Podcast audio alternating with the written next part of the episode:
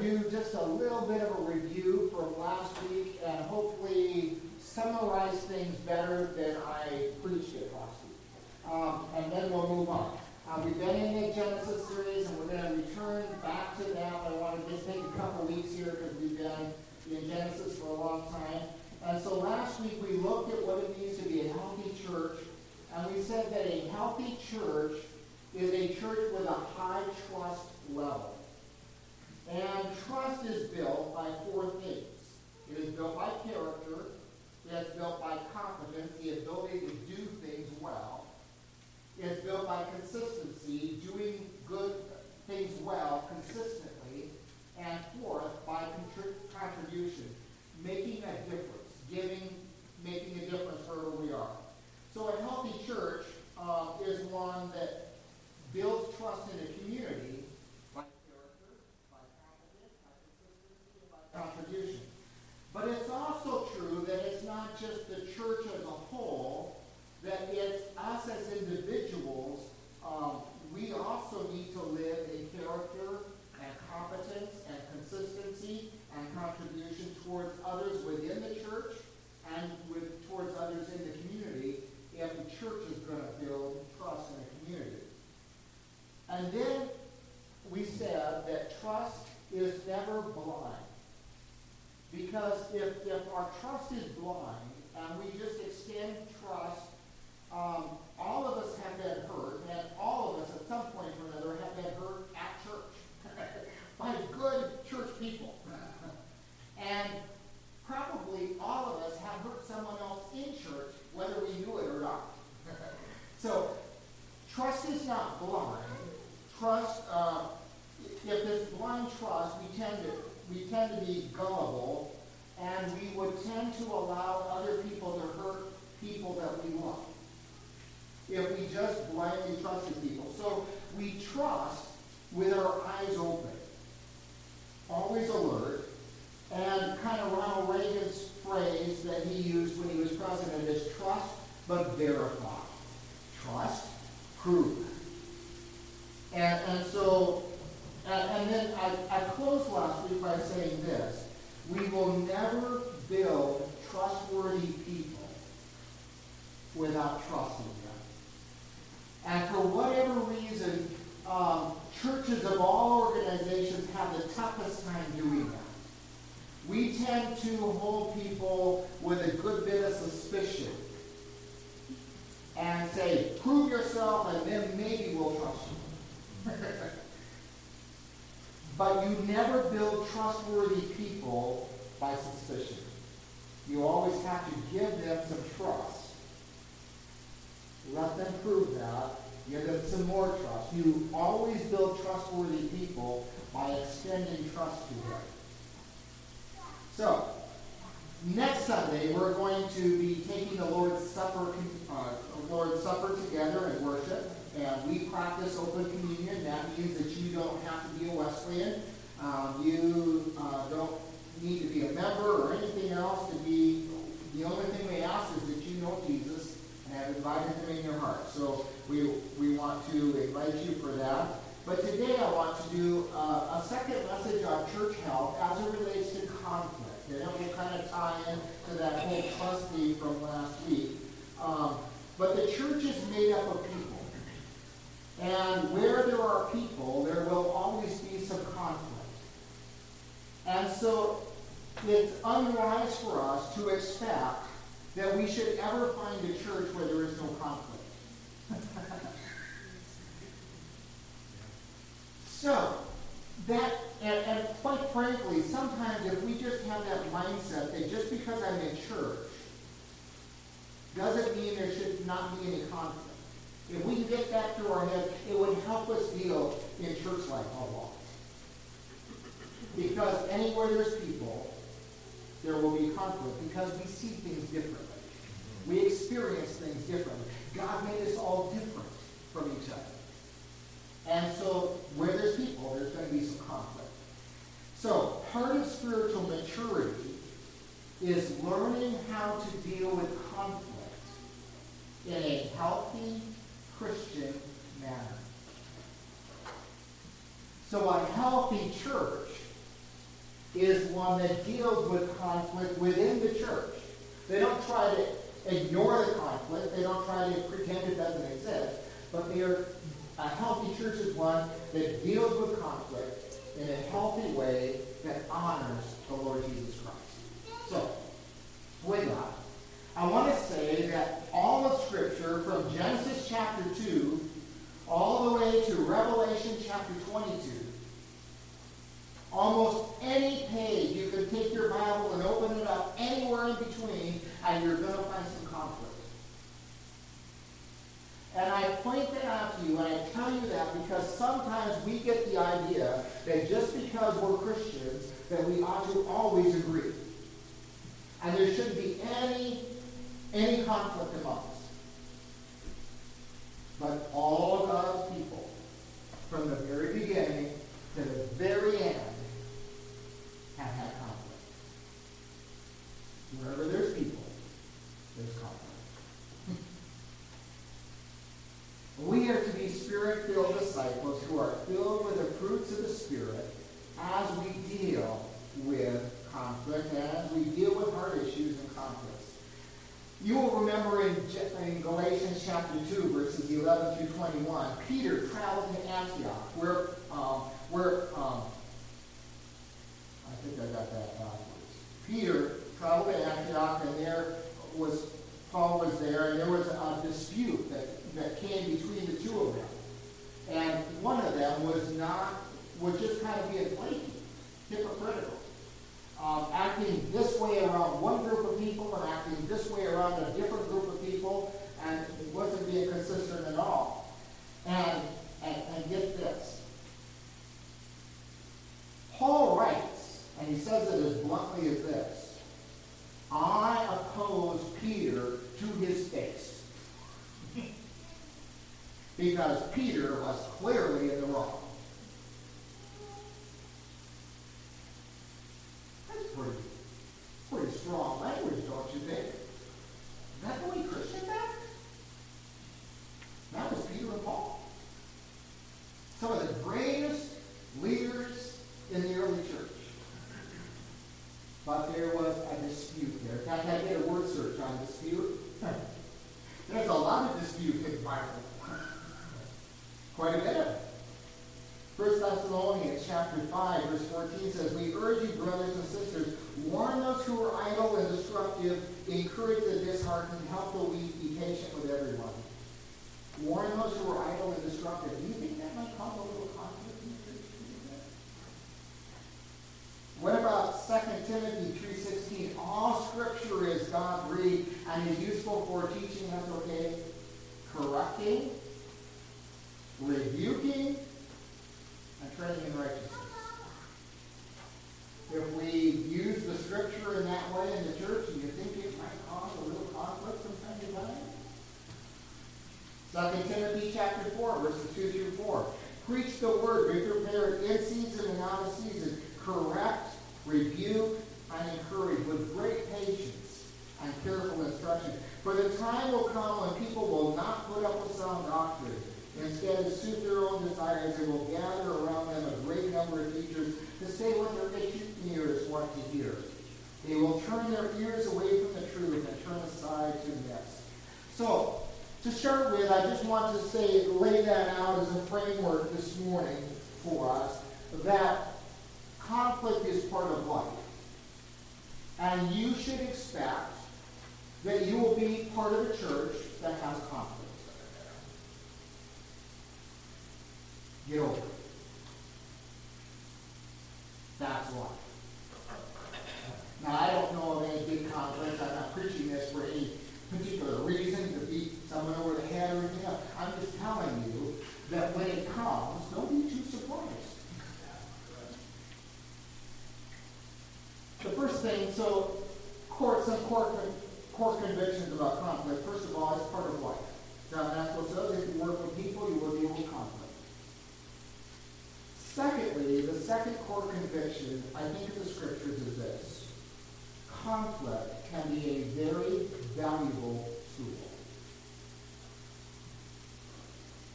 We all just look at conflict and say bad. It doesn't have to be bad. Conflict can be good. Conflict can be used to grow us all up. Conflict uh, oftentimes results in some soul searching. Conflict makes me evaluate my priorities and your priorities and, and evaluate direction and goals and all of that kind of stuff. So conflict can be a very good thing. You go to Acts chapter 15 at the Jerusalem Council where they were trying to figure out, okay, you know, the gospel has been pretty much reserved for the Jews, and now there's Gentiles coming to Christ. What do we do with these people? They have no Jewish background at all. Do they have to be circumcised now as adults when they come to Christ? Do they have to follow all the dietary rules and all that kind of stuff? And, and there was a big conflict, a big dispute in the church as to what do we do with Gentiles who come to Christ? Do they have to become Jews in order to become Christians? And it was a big conflict, but the end result of that was good. It was a good thing they didn't sweep it under the table, pretend the conflict wasn't there. They dealt with it. They had a council, the Jerusalem council, and they raised the question and they solved the question. And because of that, the gospel went out, and because of that, you and I are Christians today. Because they dealt with the conflict. Wow. The next thing I want to say is know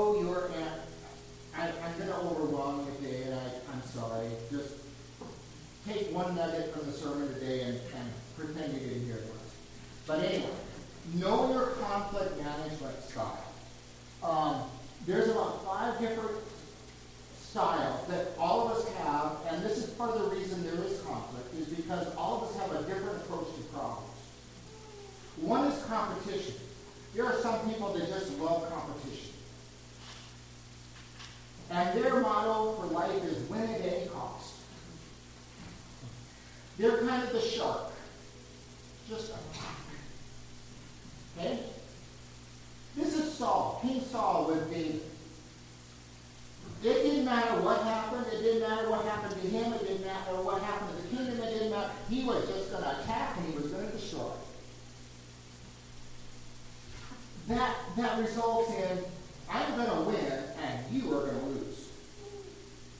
And you just need to know that some of you, God kind of gave you that temperament and you have to tone that down a bit. In the church.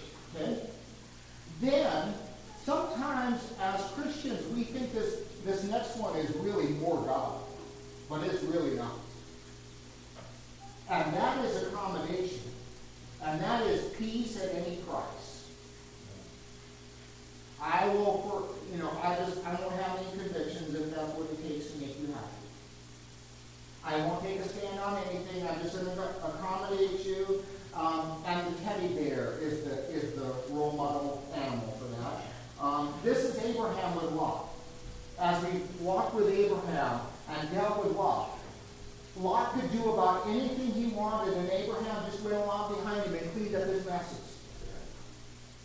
And some of you, um, that's kind of the style of conflict management you have. You just go along and clean up people's messes and never confront anything and never deal with conflict. Because you just want everyone to get along.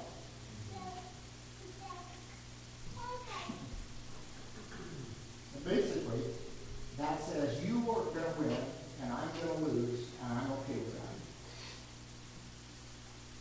that. The third one is avoidance. And some of you just live ignoring conflict. And the animal for that is the turtle. Hold his hand in underneath the shell. Just goes through life, can't see where he's going, but he's, he's protected. He's got his shell and, and that's kind of with David and Absalom.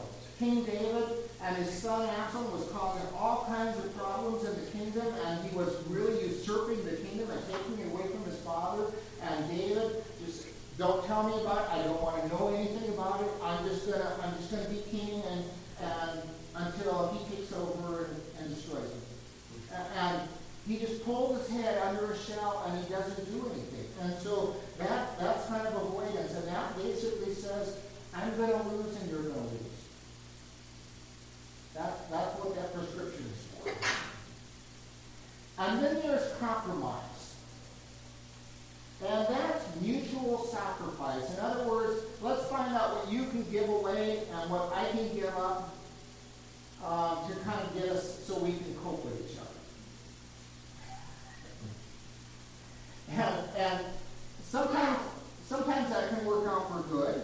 Um, but the, the animal there is the fox, kind of sly, kind of trying to trying to figure out how we can make this work that, you know, it's going to cost us both something, but in the end we'll be okay with it. And that's kind of Paul and Barnabas. You know, there was this big dispute over whether they should take John Mark along with them on the next mission trip. John Mark was a very young man, and he'd gone with Paul on one mission trip, and, and he was timid and shy, and he quit. Went home. Paul called him a crybaby. Paul said, I'm not ever taking John Mark with me anywhere. Barnabas was a people person, a lover of people, a, a, person that just loved to reclaim people. And Barnabas got in relationship with John Mark, started working with him, discipling him, mentoring him, and said, you know, I want to take you on the next trip. And Paul said, not anyway. He's going with me. And they had this big dispute over and they compromised. Paul gave up do a mission trip for Barnabas. Barnabas got to take John Mark and go on a mission trip. In the end, they covered two different territories, went on two different mission trips. That was kind of a compromise. And so that's kind of a tie. I tie, you tie. We both gave up something, we both got something. And then there's collaboration. And that is mutual um, solution. That's where we work together to accomplish something great with our conflict. And the animal for that is the owl.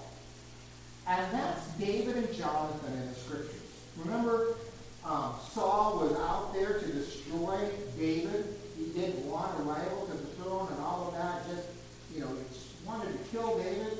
Jonathan was Saul's son, and Jonathan and David were best of friends. And, and Jonathan had a hard time believing his dad could be so evil and wicked. But, you know, they, they came up with a plan together to figure this out together and what they were going to do. And those two worked together, protected each other, um, you know, tried to work with Saul as best they could. They did all kinds of things. They collaborated. They worked together for a mutual win. And, and basically collaboration says, I want you to win, and I also want to win, and you want me to win, and you also want to win. And basically a win-win-win uh, situation. So in collaboration, you both identify, here's the goals that we want to accomplish. Here's the real issues that we're, you know, fighting against. And then you start brainstorming for options and choosing an option that can be owned by both parties where everyone's thrilled. And afterwards, you evaluate it uh, for mutual satisfaction. Did this really work out so it was a win for me? Did it work out so it was a win for me? All that kind of stuff. So, moving on, I want to tell you briefly that it is important for you to identify the conflict that you have. Is it really about methods? Because sometimes how you do something really isn't all that important. You just think it is. Especially if you're a perfectionist. There's only one way to do everything. Sometimes, you know, is, is your problem just that as a method? And you've got a different way of doing the same thing. Is it about goals? Is it about where you want to end up? Maybe the person you have a dispute with, they want to go in a completely different direction than you do. So you need to identify that. Or maybe it's about values. What you really care about, what you're passionate about. Um, and in the church, a lot of different values or things that we care deeply about. And, we, and yet the church can't be deeply involved in all of those things, so we have to narrow that down and figure out what is it that this church is really going to care about. Another question, is it about absolutes? There are some things in life, there are some truths that are worth dying for.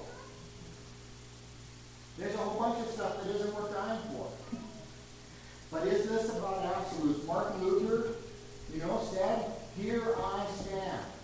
I can do no, nothing else. There is nothing else I can do. This is true. And he was willing to die for it. And the last question is, do you have all the facts? Because sometimes we just assume that we have all the facts. How many times have I done that? when I think I'm going in to solve a, solve a problem and I don't even have half the facts I need. And I'm solving a problem that doesn't even exist. And creating 10 more. you know, so do you have all the facts? So, and then think about evaluating your conflicts. Sometimes you need to stop and think, okay, it's just natural that I'm going to look at everything from my perspective. And it's really natural that you're going to look at things from your perspective. But sometimes you just have to stop and think about the other perspective. If you're married, this is always helpful. Um, and I just have to be reminded of that every now You know, think about this conflict from their perspective, from what they're dealing with. Um, think about the perspective from other people. Maybe there's someone that you really, really admire. And, and you watch them and they just handle conflict really well. And you stop and say, well, what would this person do if he was in my shoes? Sometimes that can really help you out dealing with conflict because you are different than that other person. And then consider and evaluate your conflict from the eyes of eternity. How does God look at this conflict? And is God really concerned about the conflict? And is it something that He's is worth worth it? Now, how do you resolve it? What do you do with conflict? I want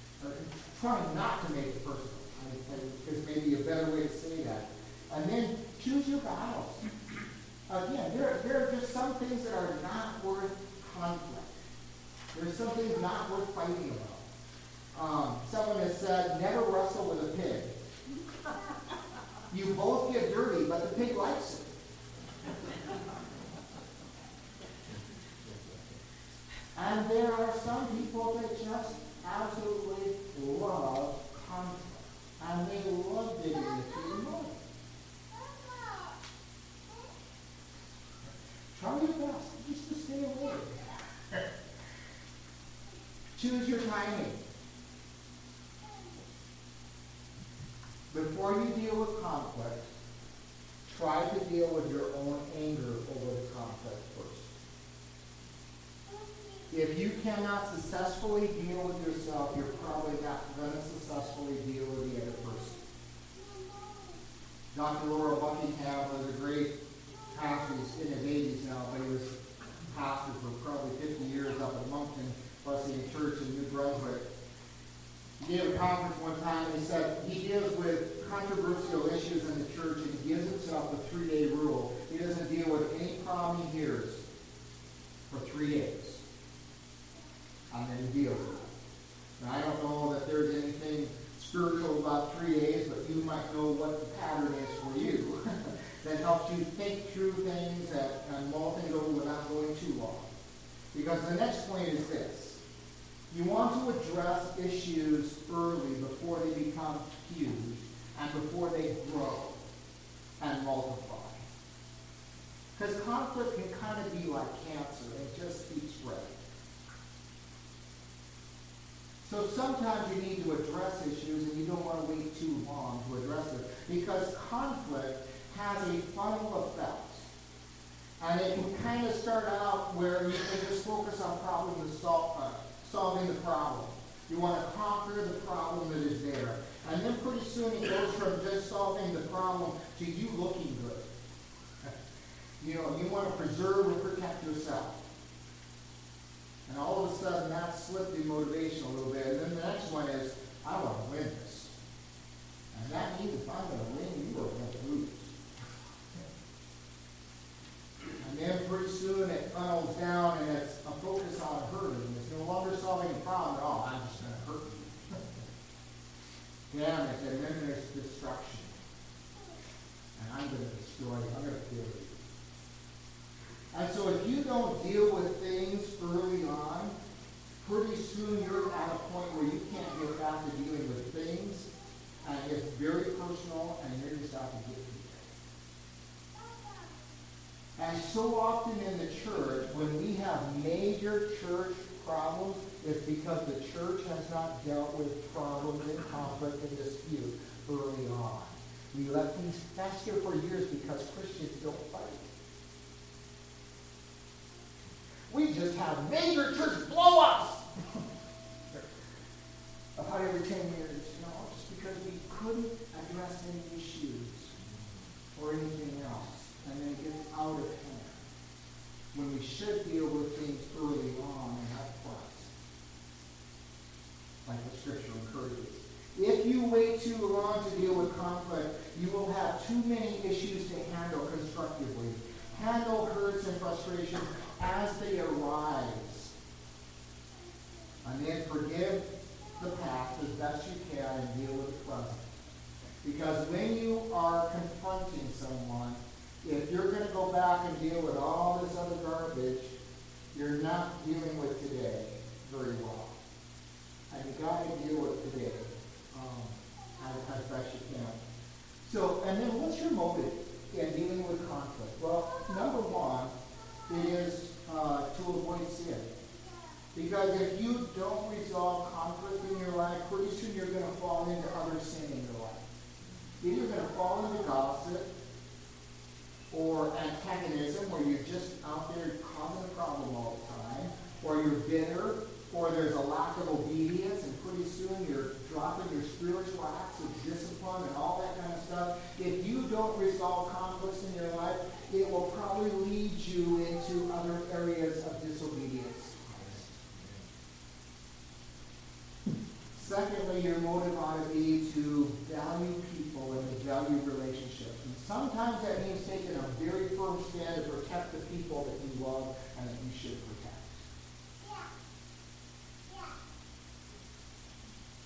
Your motive ought to be to please God in conflict.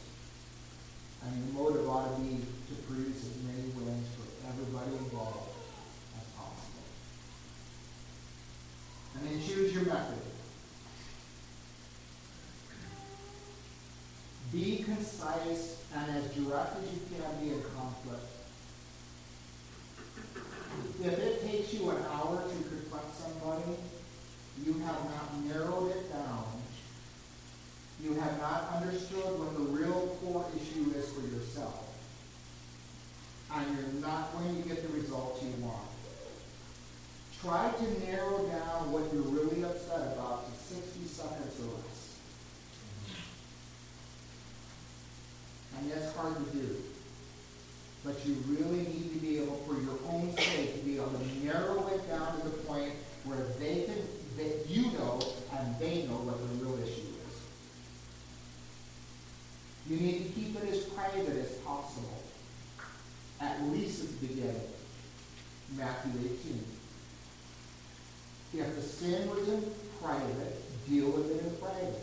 And then if there's no response, then move to the next step. And then there's a couple um, phrases that are helpful, and, and you might want to take one of these with you.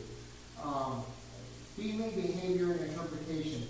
I became angry when I thought you lied about me because I felt betrayed. Okay? I, I'm doing several things there. I am admitting to you that I'm angry because of something I thought you did. And notice the word thought there. Sometimes we think people did something they didn't. And so I'm not accusing them of actually doing it, but I'm accusing them of saying, this is what I thought you did. And then, and, and the reason that affected me is because I felt betrayed. The interpretation, you know, or I'm not valued or, or something or other. So you, you go through that cycle there of, you know, what I felt, what you did, how I interpreted it. The second sentence is, is maybe for a little bit um, different circumstance, but feel, felt, and found. When you're talking to somebody who, who maybe is coming to you, um, you might you might say, I understand how you feel. Because I have felt like that at times in my past when someone did back to me. But I have found, I have learned. Those are three great words to remember. Feel, felt, found. I understand how you feel because I have felt, but I have found. I have learned something. And then always avoid, I used one right there. avoid heavy words like always. You never. those, those kind of words. Avoid that. Should. You should. Words that question motives like why. Instead use word how, what. Those kind of those kind of questions. And then listen. One this is such human nature. When somebody is talking to us, the first thing we start doing is prepare a response. So we never actually hear what they're saying to us.